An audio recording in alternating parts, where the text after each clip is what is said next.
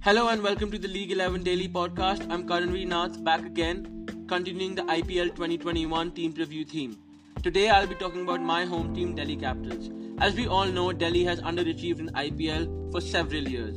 Since they've changed their organization's name from Delhi Daredevils to Delhi Capitals, they have made it a point to fully invest in youth and guide it with senior players like Shikhar Dhawan, Amit Mishra, Ravichandran Ashwin, and co.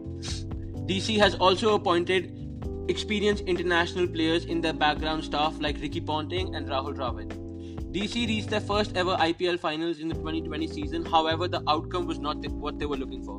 They didn't ponder much on this defeat, and when they came into the 2021 season, they won 6 out of their 8 games and lie comfortably at the top of the table. Going into phase 2 of the IPL in UAE, the young and exuberant Delhi squad will be roaring to go, and their second phase commences on the 22nd of September versus SRH. Rishabh Pant led the Delhi side in the first phase as skipper. Shreyas Iyer was out due to shoulder injury. The good news for the Delhi fans is Shreyas Iyer is back, but the staff has decided to carry on with Rishabh Pant as captain. DC's star performer with the bat was none other than the Gabbar himself, Shikhar Dhawan. Shikhar Dhawan was in fine touch, and his partnerships with Prithvi Shaw made chasing scores look too easy. Shikhar Dhawan scored a total of 380 runs in 8 innings and is the rightful owner of the orange cap.